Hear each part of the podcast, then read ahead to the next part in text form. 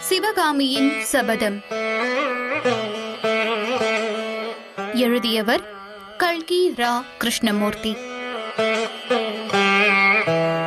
ஆசிரியரின் உரை. நீல வானத்திலிருந்து பூரண சந்திரன் அமுத கிரணங்களை பொழிந்து கொண்டிருந்தான். பூவுலகம் மோகன நிலவிலே மூழ்கி அமைதி கொண்டு விளங்கியது. எதிரே எல்லையின்றி பறந்து கிடந்த வங்காள விரிகுடா கடலில் சந்திர கிரணங்கள் இந்திர ஜாலவித்தை செய்து கொண்டிருந்தன.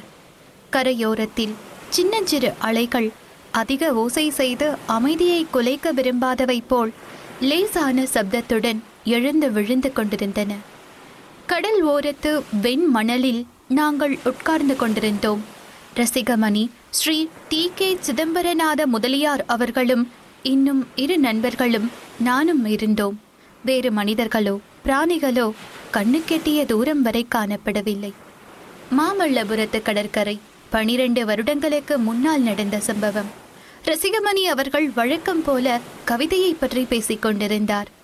விதியின் எழுத்தை கிழித்தாச்சு முன்பு விட்ட குறை வந்து தொட்டாச்சு. என்ற ஸ்ரீ கோபாலகிருஷ்ண பாரதியாரின் பாடல் வரிகளை அழுத்தமாக எடுத்துரைத்தார். முன்பு விட்ட குறை வந்த தொட்டாச்சு எனும் வரி ஒரு சக்தி வாய்ந்த மந்திரத்தைப் போல என்னை மதிமயக்க செய்தது. அந்த கடற்கரை மணலில் அதே மாதிரி வெண்ணிலவில் இதற்கு முன்பு எத்தனையோ தடவை நான் உட்கார்ந்திருந்ததாக தோன்றியது. முந்தைய பிறவிகளில் விட்ட குறைதான் இங்கே என்னை கொண்டு வந்து சேர்த்து இன்று இந்த கடற்கரை ஓரத்திலே உட்கார செய்திருக்கிறது என்றும் தோன்றியது. கடலிலே ஆயிரம் ஆயிரம் படகுகளும் கப்பல்களும் திடீரென்று காட்சியளித்தன. கரையிலே கூட்டம் கூட்டமாக ஆடவரும் பெண்டிரும் நடமாடிக்கொண்டிருந்தார்கள் சற்று தூரத்தில் உச்சியில் ரிஷப கொடிகளும் சிங்க கொடிகளும் உல்லாசமாக பறந்தன. இனிமை ததும்பிய இசை கருவிகளின் எழுத்து சங்கீதம் நாள்புறமும் சூழ்ந்து போதையை உண்டாக்கிற்று. கண்ணுக்கு தெரிந்த பாறைகளில் எல்லாம் சிற்பிகள் கையில் கல்லுளிகளை வைத்துக்கொண்டு வேலை செய்தார்கள். எங்கேயோ யாரோ காலில் கட்டிய சதங்கை ஒழிக்க நடனமாடிக் கொண்டிருப்பதை உணர முடிந்தது. சிறிது நேரத்துக்கெல்லாம் அந்த காட்சிகள் தெளிவடைந்தன.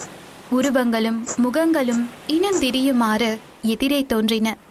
ஆயனரும் சிவகாமியும் மகேந்திர பல்லவரும் மாமல்லரும் பார்த்திபனும் விக்ரமனும் அருள்மொழியும் குந்தவியும் பொன்னும் வள்ளியும் கண்ணனும் கமலியும் புலிகேசியும் நாகநந்தியும் என்னுடைய மனக்கண் முன்னால் பவனி வந்தார்கள்.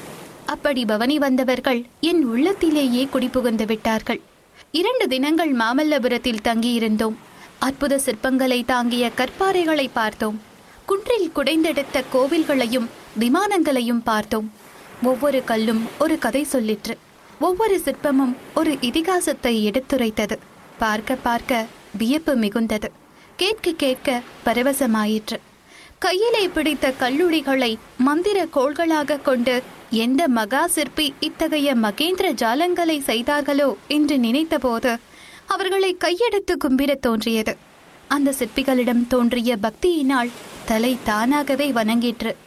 சிவகாமியின் சபதம் எனும் பெயர் தாங்கிய இந்த நூலை ஏதேனும் ஒரு வழியிலே பெற்று கையில் ஏந்தி கொண்டிருக்கும் அன்பர்கள் அது அபாரமான புத்தகம் என்று உடனே தீர்மானித்துவிடக்கூடும். ஆயிரத்துக்கும் மேலே பக்கங்கள் உள்ள புத்தகம் அல்லவா அதற்கு தகுந்த கனமும் இருக்கத்தானே செய்யும். இவ்வளவு பாரத்தையும் ஏறக்குறைய பன்னிரண்டு வருஷ காலம் என் உள்ளத்தில் தாங்கிக் கொண்டிருந்தேன். சிவகாமியின் சபதத்தின் கடைசி பாகம் கடைசி அத்தியாயம். கடைசி வரியை எழுதி முற்றும் என்று கொட்ட எழுத்தில் போட்ட பிறகுதான் பன்னிரண்டு ஆண்டுகளாக நான் சுமந்து கொண்டிருந்த பாரம் என் அகத்திலிருந்து நீங்கியது. மகேந்திரரும் மாமல்லரும் ஆயனரும் சிவகாமியும் பரஞ்சோதியும் பார்த்திபனும் விக்ரமனும் குந்தவியும் மற்றும் சில கதாபாத்திரங்களும் என் நெஞ்சிலிருந்து கீழிறங்கி போய் வருகிறோம் என்று அருமையோடு சொல்லி விடை பெற்று கொண்டு சென்றார்கள். ஆகா அந்த பழந்தமிழ்நாட்டு பிரமுகர்கள் பெயருக்கும் புகழுக்கும் மிக்க ஆசை கொண்டவர்கள் போலும். என்றென்றும் அழியாத கற்பாறையிலே அல்லவா தங்களுடைய புகழை அவர்கள் எழுதிவிட்டு சென்றார்கள்? வேண்டுமென்று செய்தார்களோ? வேண்டாமலே செய்தார்களோ? நினைத்து செய்தார்களோ? நினையாமலே செய்தார்களோ? அவர்கள் செய்து வைத்த காரியத்தை நீடோழி காலம் அவர்களுடைய நினைவை நிலைநாட்டுமாறு அமைந்திருக்கின்றன. பல காலமாக பண்டை தமிழகத்தின் பெருமையை பற்றியும் பன்னாட்டு சிற்பக்கலை பற்றியும் கேள்விப்பட்டிருந்தேன் படித்தும் இருந்தேன். ஆனாலும் கேட்டது படித்தது எதுவும். உள்ளத்தில் நன்கு பதியவில்லை. நம்பிக்கையும் அவ்வளவாக உண்டாகவில்லை. மகாபலிபுரம் என்று வழங்கும் மாமல்லபுரத்துக்கு சென்று கண்ணால் நேரிலே பார்த்த பிறகு நம்பிக்கை ஏற்பட்டது. ஆயிரத்தி முன்னூறு ஆண்டுகளுக்கு முன்னால் நமது செந்தமிழ் நாட்டில் இவ்வளவு அற்புதமான சிற்பங்களை செய்த மகா சிற்பிகள் இருந்தார்கள். அவர்களை ஆதரித்து போஷித்து உற்சாகப்படுத்திய அவர்களுடைய கலைத்திறனை பிரகாசிக்க செய்த மன்னர்களும் இருந்தார்கள். அப்படியென்றால் அந்த காலத்தில் தமிழகத்தின் பண்பாடும் சமூக வாழ்க்கையும் எவ்வளவு மேம்பட்டிருக்க வேண்டும்? அத்தகைய மேம்பாட்டை ஒரு சமூகம் அடைய வேண்டுமானால் அதற்கு எத்தனை நூற்றாண்டுகளுக்கு முன்னிலிருந்து அச்சமூகத்தில் கலையும் கல்வியும் நல்லாட்சியும் நல்லொழுக்கமும் வளர்ந்திருக்க வேண்டும்? இதையெல்லாம் நினைக்க நினைக்க பண்டை தமிழ்நாட்டில் வாழ்ந்த நம் மூதாதையர்களிடம் பக்தியும் மரியாதையும் பொங்கி வளர்ந்தன. தமிழகத்தில் பழம்பெருமையை பற்றி கேள்விப்பட்ட போதெல்லாம் உண்மை என்பது மட்டுமல்ல இதுவரை உண்மை ஓரளவு குறைத்து சொல்லியே வந்திருக்கிறார்கள் என்றும் தோன்றியது. கோவில்களும் கோபுரங்களும் குன்றை குடைந்தெடுத்த விமானங்களும் பாறை சிற்பங்களும் அந்த நாளைய மன்னர்களின் கொடுங்கோன்மை மூலமாக தோன்றியவை என்று ஒரு சிலர் கூறியதையும் கேட்டிருந்தேன். அந்த கொள்கை முற்றிலும் அபத்தமானது என்ற முடிவுக்கு வந்தேன். கொடுமையினாலும் பலாத்காரத்தினாலும் வேறு பல வேலைகளை செய்வித்தல் சாத்தியமாயிருக்கலாம். ஆனால் இத்தகைய கலை அற்புதங்கள் ஒரு நாளும் கொடுமையின் மூலம் உண்டாகி இருக்க முடியாது. கட்டாயப்படுத்தி நிலத்தில் உழ செய்யலாம் துணி நெய்ய செய்யலாம். ஆனால் அத்தகைய கட்டாய முறைகளினால் கலை வளர்ந்து விடாது. குழந்தையை அடித்து அழ செய்யலாம் ஆனால் பாட செய்ய முடியாது. குழந்தையை அடிமேல் அடித்து ஓட செய்யலாம் ஆனால் ஆட செய்ய முடியாது. மாமல்லபுரத்தில் உள்ளது போன்ற சொப்பன சிற்ப லோகத்தை பலவந்தத்தின் மூலமாக சிருஷ்டி செய்திருக்க முடியாது. எனவே எந்த வகையிலே சிந்தித்து பார்த்தாலும் பழந்தமிழ் மக்களிடம் என்னுடைய பக்தி பெருகி வளர்வதாயிற்று. பார்த்திபன் கனவு சிவகாமியின் சபதம் ஆகிய கதைகளை எழுதி வந்த காலத்தில் இந்த காலத்து தமிழ் மக்கள் பழந்தமிழ்நாட்டின் பெருமையை தெரிந்து கொள்வதில் எவ்வளவு ஆர்வம் கொண்டிருக்கிறார்கள் என்பதையும் அறிந்து கொண்டேன். கல்கி பத்திரிகை தொடங்கிய புதிதில் சில நண்பர்கள் தொடர்கதை எழுதும்படி கேட்டார்கள். ஆகட்டும் தொடர்கதை எழுதத்தான் போகிறேன் என்று சொல்லிவிட்டு கல்கியின் மேனேஜரிடம் என்னுடைய உத்தேசத்தை சொன்னேன். கூடவே கூடாது என்று சொன்னார் நண்பர் சதாசிவம். இப்போதே காகிதத்துக்கு திண்டாட்டமாக இருக்கின்றது. தொடர்கதை எழுதினால் எப்படி சமாளிப்பது? என்றார். அந்த கவலை உங்களுக்கு வேண்டாம். காகித தேவையை குறைக்கக்கூடிய சக்தி வாய்ந்த தொடர்கதை எழுதப் போகிறேன். தொடர்கதை ஆரம்பித்து சில இதழ்களிலேயே தெரிந்துவிடும் என்றேன். அது என்ன அவ்வளவு அதிசயமான கதை? என்று அவர் கேட்டார். தமிழ்நாட்டு சரித்திர கதை பார்த்திபன் கனவு என்று பெயர். தமிழ்நாட்டில் நம்மவர்கள் ராஜபுத்திரர்களை பற்றியும் முகலாயர்களை பற்றியும் சரித்திர கதை எழுதினால் குதூகலத்துடன் படிப்பார்கள். தமிழ்நாட்டு சரித்திரம் தமிழர்களுக்கு அவ்வளவாக பிடிக்காது. ஆகையால் இந்த தொடர் கதையினால் உங்களுக்கு மிக அசௌகரியம் ஏற்படும் என்றேன். நான் கூறியதை நம்பாமல் ஸ்ரீ சதாசிவம் தலையை அசைத்தார். அவர் சந்தேகப்பட்டது உறுதியாயிற்று. நான் எண்ணியபடி நடக்கவில்லை. தமிழ்நாட்டு சரித்திர கதையில் தமிழ் மக்கள் எவ்வளவு ஆர்வம் கொண்டிருக்கிறார்கள் என்பது தெரிய வந்தது. கல்கி மேனேஜர் மிகவும் கஷ்டப்பட்டு போனார். பம்பாய் எங்கே கல்கத்தா எங்கே டில்லி எங்கே என்று நாலு திசையிலும் சென்று பத்திரிகைகளுக்கு காகிதம் வாங்க வேண்டியதாயிற்று. பார்த்திபன் கனவு முடிந்த பிறகு மன நிம்மதி பெறலாம் என்று பார்த்தால் அதற்கு ஆயனரும் சிவகாமியும் இடம் கொடுக்கவில்லை. மாமல்லபுரத்தில் முதல் முதலில் என் மனக்கண் முன்னால் தோன்றியவர்கள் அவர்களே யாதலால் அவர்களை அலட்சியம் செய்ய முடியவில்லை. எனவே சிவகாமியின் சபதம் ஆரம்பமாயிற்று. ஆனால் லேசில் முடிகிறதாக இல்லை. ஆகா பேதை சிவகாமி எளிதில் சபதம் செய்துவிட்டாள்.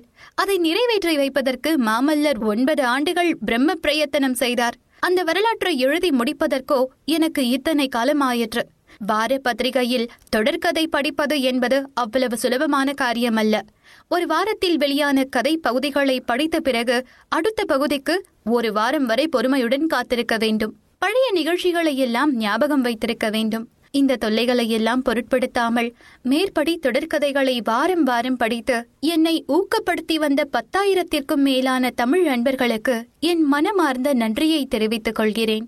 வாசகர்களின் ஆர்வமும் ஊக்கமுமே இந்த இரு கதைகளையும் எழுதி முடிப்பதற்கு உறுதுணையாக இருந்தது.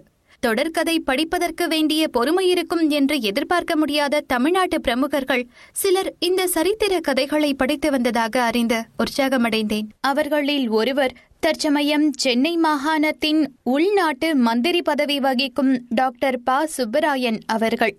தொடர்கதை வெளிவந்து கொண்டிருந்த காலத்தில் அவர்களை சந்திக்க நேரும் போதெல்லாம் மற்ற விஷயங்களை எல்லாம் விட்டுவிட்டு சிவகாமியின் சபதம் கதையில் சென்று வாரத்தில் வந்திருக்கும் நிகழ்ச்சிகளை பற்றியும் அடுத்த வாரத்தில் வரலாம் என்று ஊகித்த நிகழ்ச்சிகளையும் பற்றி டாக்டர் அவர்கள் பேசுவார்கள்.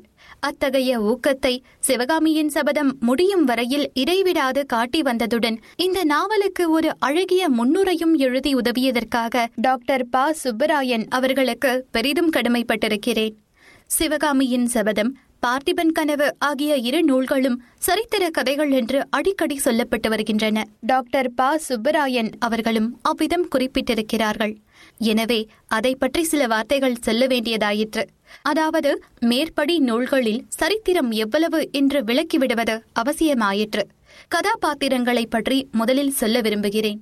மகேந்திர பல்லவர் மாமல்ல நரசிம்மர் இருவரும் தமிழ்நாட்டில் சரித்திரத்தில் புகழ்பெற்ற உண்மையான பாத்திரங்கள் மற்றும் தளபதி பரஞ்சோதியார் வாதாபி புலிகேசி இலங்கை மானவன்மன் நெடுமாற பாண்டியன் மங்கையர்கரசி குலச்சிறையார் ஆகியவர்கள் சரித்திரபூர்வமானவர்கள்.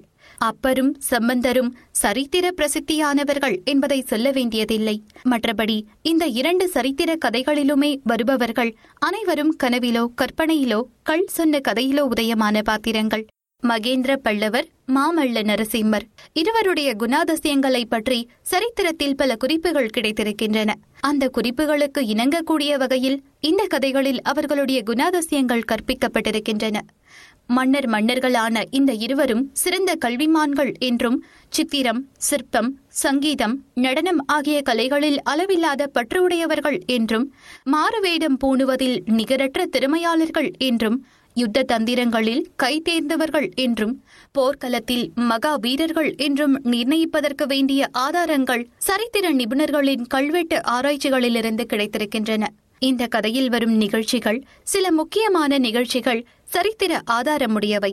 அவற்றில் முக்கியமானவை ஒன்று மகேந்திர பல்லவர் முதலில் சமணராயிருந்து பின்னர் அப்பர் சுவாமிகளின் உபதேசம் பெற்று சைவரானது. இரண்டு பாதாபி புலிகேசி மாபெரும் சைன்யத்துடன் தென்னாட்டின் மீது படையெடுத்து வந்து காஞ்சி கோட்டையை முற்றுகையிட்டது. மூன்று புலிகேசி கொள்ளிடக்கரை சென்று அங்கே சேர பாண்டிய கலப்பால மன்னர்களை சந்தித்தது.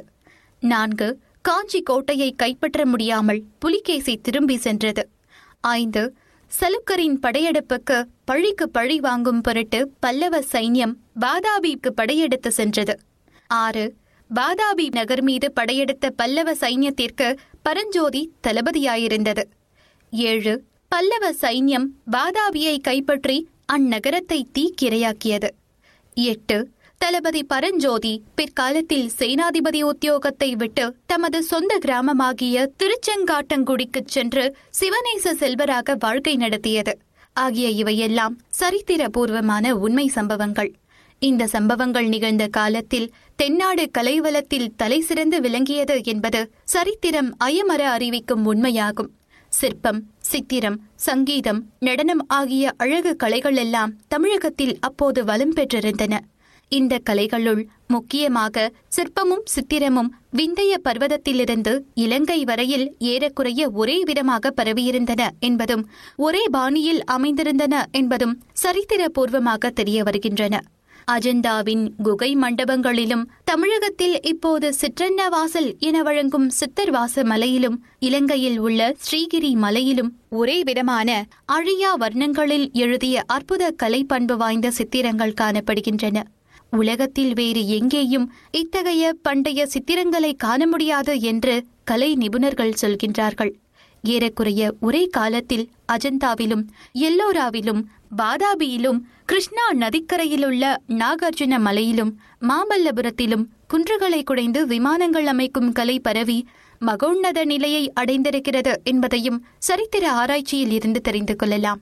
மேற்கூறிய சரித்திர உண்மைகளை எல்லாம் இந்த இரண்டு கதைகளிலும் கொண்டுவர முயன்றதன் பயனாக வாழ்க்கையிலேயே ஒப்பற்ற அனுபவம் ஒன்று எனக்கு கிடைத்தது. அதுதான் அஜந்தா யாத்திரை. அஜந்தா சித்திரங்களை பற்றி புத்தகங்களில் படித்ததை ஆதாரமாக கொண்டே சிவகாமியின் சபதம் எழுதுவதற்கு ஆரம்பித்தேன். ஆனால் கதையை எழுதிக் கொண்டே போக போக ஆயனருக்கு பிடித்தது போன்ற அஜந்தா பைத்தியம் என்னையும் பிடித்து கொண்டது. கதையில் நேர்முகமாக அஜந்தாவை பற்றி சொல்லும் கட்டம் வருவதற்கு முன்னால் அங்குள்ள சித்திரங்களை நேரிலேயே பார்த்துவிட வேண்டும் என்ற விருப்பமும் நாளுக்கு நாள் அதிகமாகிக் கொண்டிருந்தது. அந்த விருப்பமும் நிறைவேறுவதற்கு இறைவன் திருவருள் துணை புரிந்தது. அஜந்தா யாத்திரை பற்றிய கட்டுரையை இந்த புத்தகத்தில் அனுபந்தமாக சேர்க்க வேண்டும் என்று எண்ணியிருந்தேன். ஆனால் புத்தகம் ஆயிரம் பக்கங்களுக்கு மேலே போனதும் அந்த எண்ணத்தை கைவிட வேண்டியதாயிற்று. அது பயண கட்டுரையாக தனியே பிரசுரமாகிறது. இப்படிக்கு ரா. கிருஷ்ணமூர்த்தி கல்கி சென்னை. ஐந்து மூன்று ஆயிரத்தி தொள்ளாயிரத்தி நாற்பத்தி எட்டு.